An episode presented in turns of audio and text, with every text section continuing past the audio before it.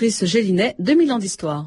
Bonjour, aujourd'hui en collaboration avec les archives du Monde 2, une journée qui a marqué l'histoire du XXe siècle, le 30 avril 1975, il y a 30 ans, la chute de Saigon. La guerre du Vietnam est donc terminée. Cette nuit, à 3h30, heure de Paris, le président Min a pris la parole à la radio. Il a demandé à tous les généraux, à tous les commandants d'unités, à tous les soldats de cesser le feu immédiatement, une reddition pure et simple qui marque la fin d'un conflit qui a duré 30 ans.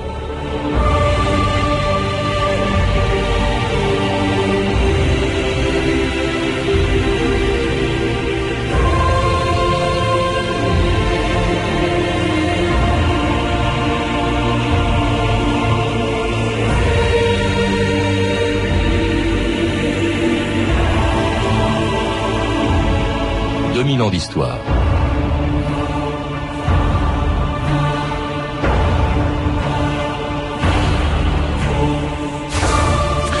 Y aura demain 30 ans, l'armée nord-vietnamienne et les communistes sud-vietnamiens du Viet Cong entraient dans Saigon. C'était la fin d'une guerre qui, depuis 30 ans, avait fait la une de tous les journaux, de toutes les radios et de toutes les télévisions du monde. Mais les journalistes qui étaient à Saigon ce 30 avril 1975 savaient qu'ils assistaient à un événement historique, la fin de la guerre la plus longue du XXe siècle. Et l'on comprend leur émotion lorsqu'à midi et quart, dans les jardins du palais d'Oklap, ils ont vu arriver les chars T-34 de la 203e division nord-vietnamienne. À leur bord, le colonel Buitin venait recueillir la capitulation totale des forces armées du Sud-Vietnam. C'était il y a 30 ans, à un jour près, les derniers coups de feu et le dernier reportage de la guerre du Vietnam. Des engins blindés sont en train de se mettre en position devant le palais. Un char avec le drapeau Viet Cong est actuellement en train de se mettre en position. Le drapeau Viet Cong, rouge et bleu, l'étoile jaune. Ce char est couvert de feuillage. Ce sont les Viet qui arrivent pour recevoir la reddition du général Mine. Les soldats courent pour leur ouvrir les portes du palais. Ils ont des canons braqués il défonce la grille du palais. Colonel Butin, bonjour. Bonjour. Il y a 30 ans, vous étiez à quelques mètres du journaliste que l'on vient d'entendre, François Ponchelet d'Europe 1, euh, dans un de ces chars qui défonçait les grilles du palais de Clap. Qu'est-ce que vous éprouvez en entendant cette, cette archive euh? À ce temps-là, je suis très enthousiasmé. Quoi. On est aussi très très fatigué puisque des trois semaines de campagne, vous savez, sur les routes, dans les forêts, dans les hamacs, pas au lit du tout, et on a faim, on a soif. Mais au-dessus de tout, c'est l'enthousiasme.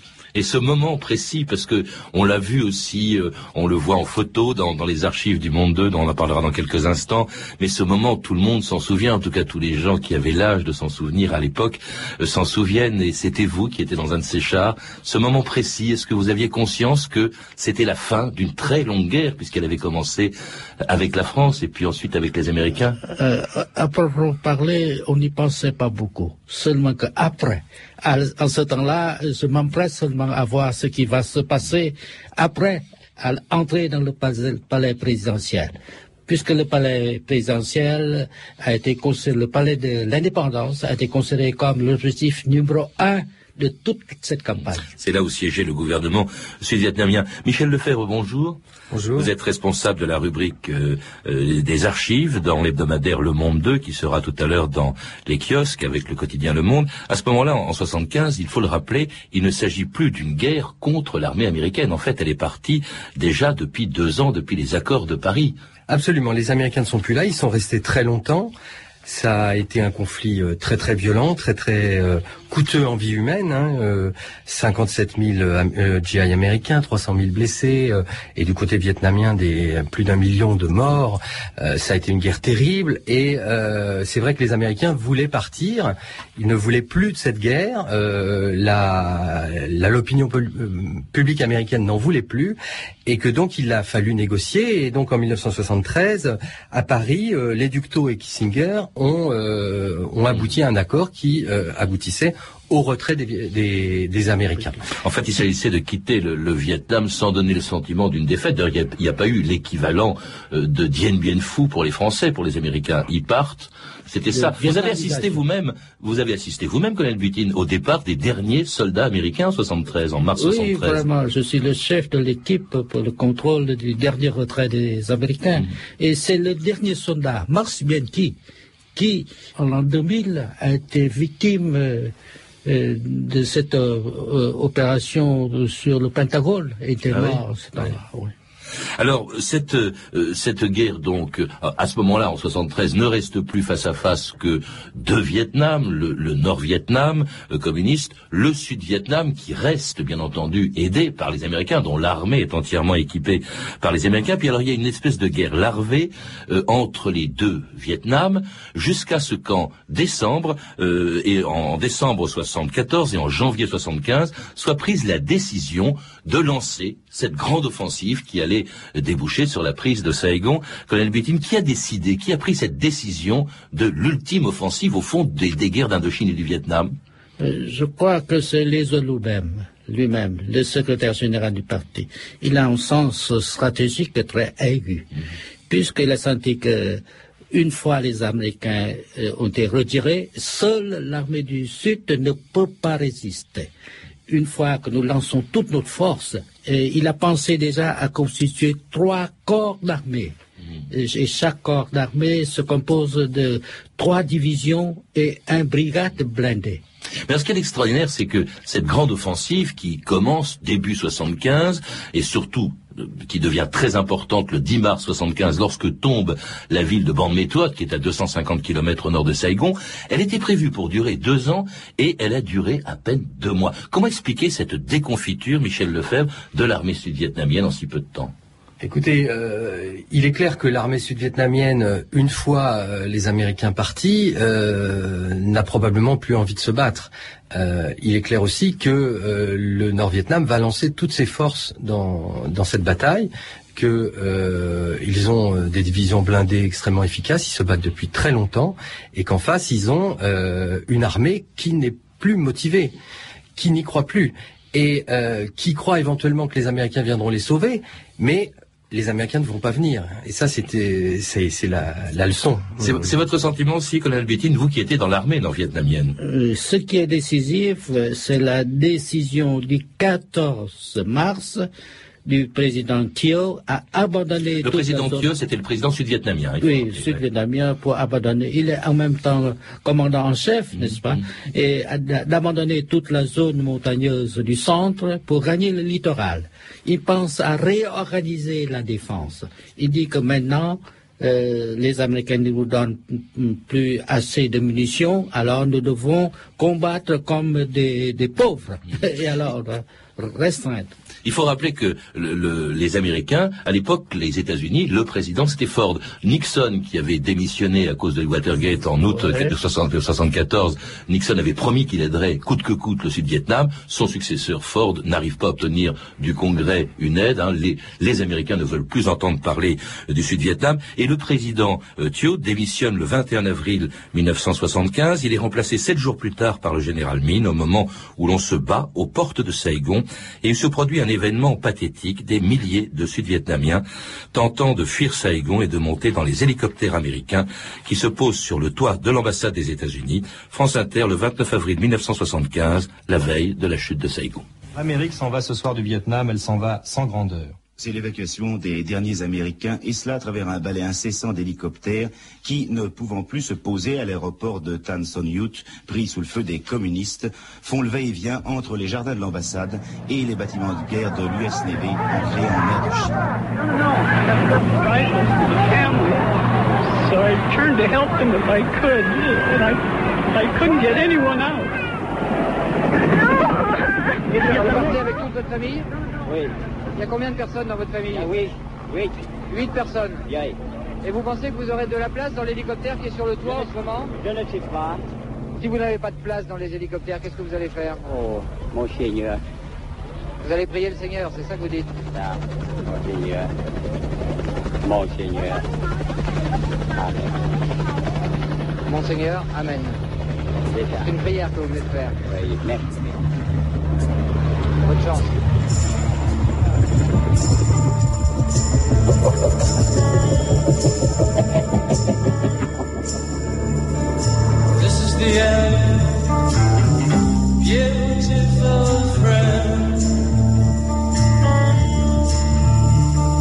This is the end,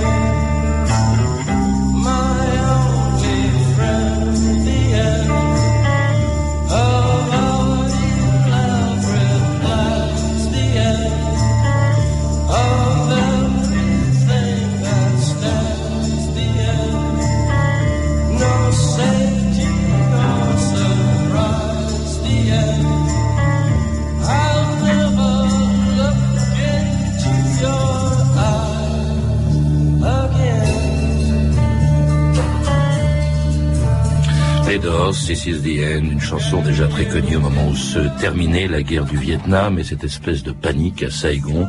Le 29 avril 1975, à l'ambassade des États-Unis, des, milliers de Vietnamiens qui tentent de, partir. Euh, quelques heures, l'ambassadeur des États-Unis lui-même étant le dernier euh, quittant les toits de l'ambassade à 4h42 exactement, la bannière étoilée sous les bras. Et cela, c'est une, ce sont des scènes très impressionnantes qu'on a pu voir à la télévision à l'époque, qu'on voit aussi en photo justement dans euh, les archives du Monde 2. Euh, Michel Lefebvre, c'est important, c'est de façon générale, vos archives, ce sont essentiellement des photos, mais le rôle, le pouvoir énorme et nouveau de la photo, de la télévision dans cette guerre. Ah, c'est évident que par rapport à la guerre euh, française, et en particulier à Dien Bien Phu, où nous n'avons pas de photos de la bataille, le fait que euh, la guerre du Vietnam ait été suivie par la presse euh, euh, américaine et européenne, euh, la, la télévision et, et les photographes, et que donc euh, ces images aient fait le tour du monde, en particulier un certain nombre d'images que nous que nous montrons dans, dans, dans le magazine, qui sont devenues des images cultes, comme ce Sud-Vietnamien, euh, cet officier sud-vietnamien tuant un, un, un militant du Viet Cong. En euh, 68, oui. en 68, euh, ou ces pacifistes américains, euh, je dirais que ce qui a fait perdre euh, les Américains au Vietnam, c'est beaucoup ces photographies, c'est-à-dire euh, cette internationalisation de la guerre par la communication. Et ça, c'est très, c'est euh, un point très très important de la guerre du Vietnam. Et cette photo justement de panique à Saigon le 29 avril, on en parlait euh, à l'instant. Colonel Butin, c'était juste la veille de- du jour où vous entriez vous-même dans, dans, dans Saigon. Je crois qu'il y a eu des scènes de, de pillage terribles aussi en même temps. Euh, il y avait cette panique, cette peur. Est-ce que, au fond, euh, là je demande votre point de vue, vous qui étiez en face, est-ce que cette peur avait une raison ou est-ce qu'elle était irrationnelle? Est-ce qu'on avait des raisons d'avoir peur? Je vous dis ça parce que peu de jours avant la chute de Saigon s'est produite la chute de Phnom Penh et on sait ce qui l'a suivi. C'est ça. Puisque la propagande du Sud a fait beaucoup mention sur, euh, euh, n'est-ce pas, des tribunaux populaires qui vont ouvrir après l'entrée des troupes nord-vietnamiennes. Et on a dit beaucoup de choses sur que toutes les filles, les belles filles du Sud, euh, doivent être euh, obligées à prendre comme mari des handicapés, des soldats mutilés du Nord. Et c'est pour ça c'est la panique, la panique complète. Mais une fois ils, ils- ils nous ont vus, le peuple nous ont vus, c'est tout de suite le calme.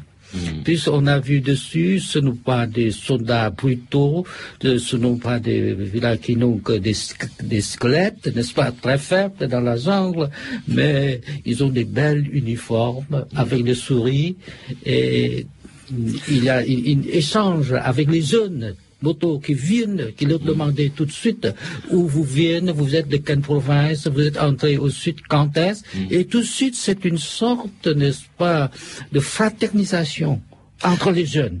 Il y a aussi quand même une grande appréhension. Je vous propose d'écouter Colonel Buitin, un de vos adversaires de l'époque, un, un officier, un soldat sud-vietnamien, euh, au micro justement de François Ponchelet d'Europe 1. C'était juste euh, avant euh, l'arrivée de l'armée nord-vietnamienne à Saigon.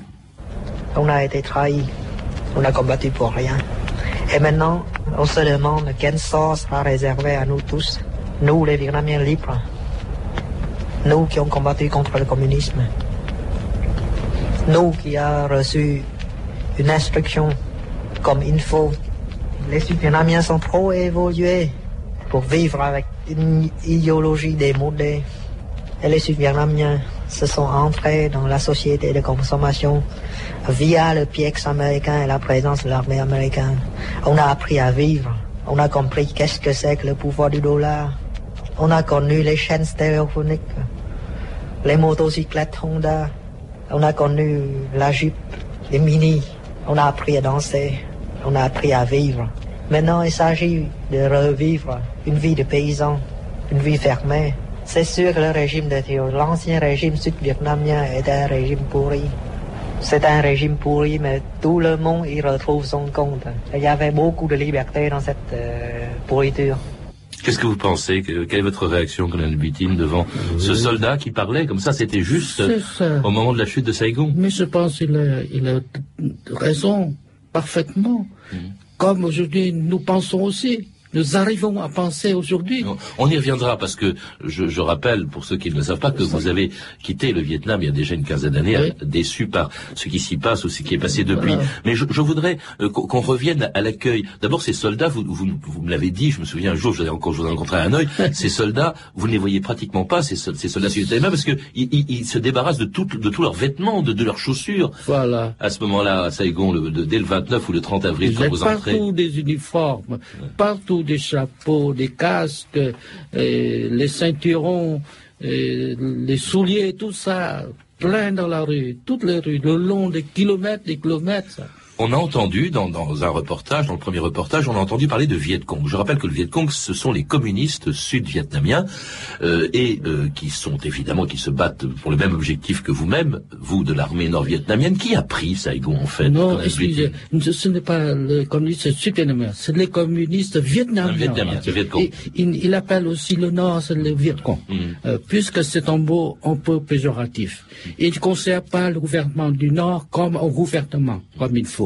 Il ne considère comme notre armée comme une armée régulière. Non, ce sont des insurgents. C'est le mot Charlie, le mot VC, employé par les Américains aussi, pour dire qu'ils n'ont pas vraiment régulier, quoi, ce n'est pas un gouvernement comme il faut. Ce sont des insurgents euh, qui soulèvent contre le gouvernement du Sud. Mais qui a pris Saigon justement? Est-ce que ce sont ces insurgents ou est-ce que c'est l'armée nord-vietnamienne à laquelle vous apparteniez, colonel Butin? Je pense que euh, nous avons une, observons une stratégie et communautaire, une communauté, c'est-à-dire euh, les combats du Sud avec le Nord, associer les guérillas du Sud avec l'armée régulière. Michel Lefebvre Et puis, il faut, il faut savoir que le, les guérilleros du Viet Cong sont déjà dans Saigon. Quand les colonnes nord-vietnamiennes arrivent, préparer, oui. euh, ils sont déjà très nombreux à l'intérieur de Saigon. Et cela pour arriver à midi exactement devant les grilles du palais d'Oclap, le palais de l'indépendance où se trouve le gouvernement du général Mine et quelques journalistes comme donc François Ponchelet dont on écoute un autre extrait de cet extraordinaire reportage enregistré au moment où vous entriez dans le palais, colonel Butin. Il y a, à mon avis, trois chars qui sont en train de prendre position et de tirer sur le palais présidentiel. Maintenant, complètement cerné par les forces Viet Cong. Ils tirent à la mitrailleuse sur le palais. Un troisième char rentre. Les soldats du Viet Cong arrivent dans des jeeps. Ils saluent la population. Vous êtes content qu'ils soient arrivés les chars, les chars sont amicaux. Ils saluent la population. Incroyable, monsieur. Qu'est-ce que vous en pensez? Eh bien, moi, je pense comme vous. C'est fini la guerre, alors C'est fini. Et c'était l'atmosphère au palais d'Oclap le 30 avril 1975, il y a 30 ans. Qu'est-ce qui s'est passé à ce moment-là? C'est vous qui entriez dans le palais, colonel Butin, et vous êtes rendu immédiatement auprès du général Min, du, du président sud-vietnamien Je dis souvent que c'est accidentellement, puisque les généraux qui commandent le corps d'armée n'arrivent seulement que le soir, vers 18 heures. Et en ce temps-là, on est tout juste à midi. Et ce sont les lieutenants-colonels Hun et Bui qui commandent le brigade de 203 euh, lourds euh, qui me demandent que, selon le statut de l'armée, est considéré comme euh, officier supérieur colonel. Euh, et alors, vous, vous êtes le seul colonel présent. Nous sommes euh, lieutenant-colonel, nous n'avons pas droit à cela, et je vous demande de- d'entrer pour les voir. Et au premier abord, je, je refuse. Je dis que non, je n'ai pas aucune mission là-dessus. Ma mission, c'est comme reporter, comme journaliste. Je dois, n'est-ce pas, écrire tout de suite mon article pour envoyer tout de suite au- à Hanoï. Après 40 minutes, j'ai fini mon article et les deux lieutenants-colonels reviennent. Qu'ils sont attendus depuis plus d'une heure, vous savez, et nos généraux ne sont pas encore arrivés. Je vous en prie, et ne laisse pas euh, le temps passer comme cela. Et je réfléchis un petit peu et je dis que, ah, j'accepte. Et alors j'entre. Euh, j'entre dans le, euh, dans le grand bureau. Il y a euh, 37 membres. Euh, le président de la République, Zeng Van-Ming, le vice-président de la République, Den Huyen, il est malade, quoi. Et le premier ministre, Wu Van Mao, le professeur de droit, et des officiers, des généraux, généraux Nguyen Van Ko et Nguyen Van Hai. Tous se lèvent et disent que, monsieur, depuis ce matin, je vous attends pour le transfert du pouvoir. Et je me suis répliqué tout de suite, pas question de transfert de pouvoir. Tout vos pouvoirs étaient succombés devant notre offensive. Notre offensive. On, ne peut pas donner ce qu'on n'a plus dans les mains. Et ils sont très tristes. Et alors, j'ai ajouté, euh, ce jour est un grand jour pour nous, pour nous Vietnamiens, puisque la guerre, la longue guerre a pris fin. Et si vous avez esprit nationaliste, vous pouvez considérer ce jour comme un jour de joie. Et il commence à sourire. Et c'était donc le 30 avril euh, 1975. Vous recueillez le, vous avez recueilli donc le colonel Bitin la, la capitulation de, de l'armée sud-vietnamienne. C'était la fin de, de la guerre du, du Vietnam. Euh, aussitôt à la radio de Hanoï, on annonçait justement ce qu'on appelait la libération de Saigon, tandis qu'au sud, on mettait en place un nouveau régime. Ici, la voix du Vietnam émettant de Hanoï, capitale de la République démocratique du Vietnam. La ville de Saigon, qui porte le glorieux nom de Ho Chi Minh, a été totalement libérée. Nous répétons, la campagne Ho Chi Minh a remporté la victoire totale. La ville de Saigon a été totalement libérée. Le comité administratif militaire de la ville de Saigon de Đình, dans son communiqué numéro 1, demande au peuple de protéger le gouvernement provisoire révolutionnaire, rétablir l'ordre et la sécurité de la ville qui vient d'être libérée. À partir de maintenant, ceux qui brûlent, qui tirent, qui empoisonnent, qui tuent, qui volent, qui violent, qui portent atteinte à la vie et au bien du peuple seront sévèrement punis. Les bordels, les dancing, les fumeries et la culture décadente américaine seront interdites.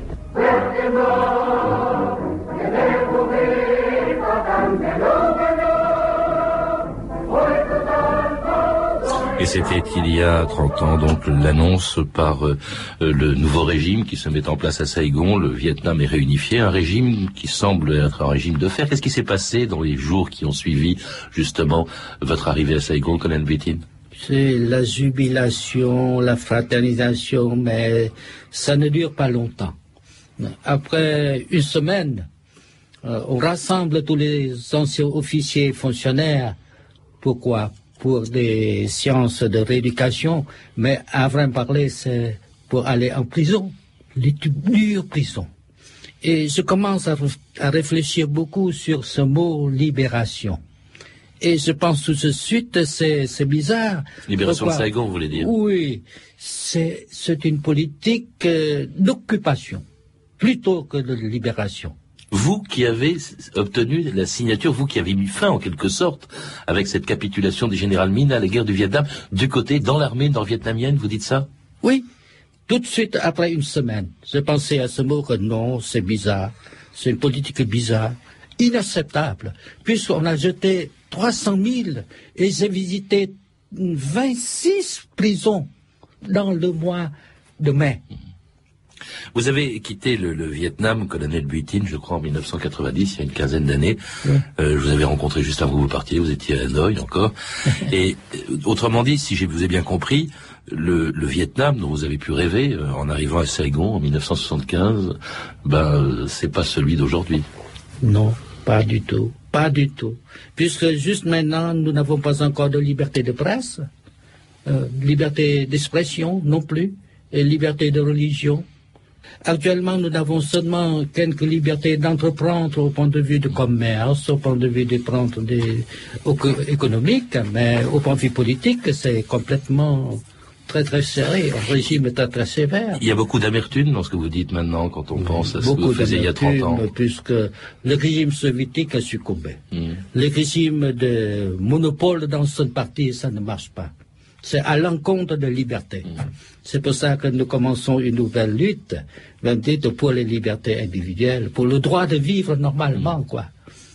Merci, colonel Butine, pour votre témoignage, parce que for- forcément c'est important de, vous avoir, vous qui étiez vraiment aux premières loges il y a 30 ans, donc au Palais de Clap euh, à, à Saigon. Merci, Michel Lefebvre. Je rappelle, euh, co- colonel Butine, que vous avez écrit avec Jean Lacouture, Vietnam, la face cachée du régime, 1945-1999, un livre publié chez Kergour, mais je crois malheureusement épuisé. Enfin, Michel Lefebvre, vous avez dirigé, vous, le dossier que Le Monde 2 consacre à la chute de Saigon, un numéro disponible dès aujourd'hui en Ile-de-France et samedi partout ailleurs. À lire également le dernier hors-série de Géo consacré au Vietnam, La chute de Saigon d'Olivier Todd qui vient d'être réédité chez Robert Laffont, L'Atlas des guerres d'Indochine d'Hugues Tétrès, paru chez Autrement, et enfin le tome 2 des guerres d'Indochine, très complet, de Philippe Franchini, publié chez Pygmalion. Ces références sont disponibles au 32 30, 34 centimes la minute ou sur franceinter.com. C'était 2000 ans d'histoire, merci à Lédouine Caron, Claire Destacan, Claire Tesser et à notre réalisateur Gilles Davidas.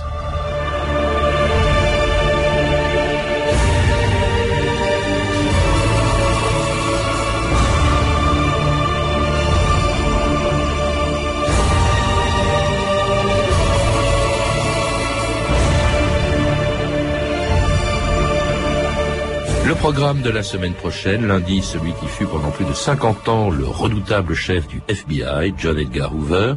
Mardi, un coup d'État raté sous le Premier Empire, la conspiration du général Mallet. Mercredi, avec Max Gallo, le couronnement de Henri IV. Jeudi, le père du grand reportage, Albert Londres. Et enfin, vendredi, nous serons en direct et en public du Centre des Congrès de Reims pour le 60e anniversaire de la fin de la guerre en Europe, le 7 mai 1945.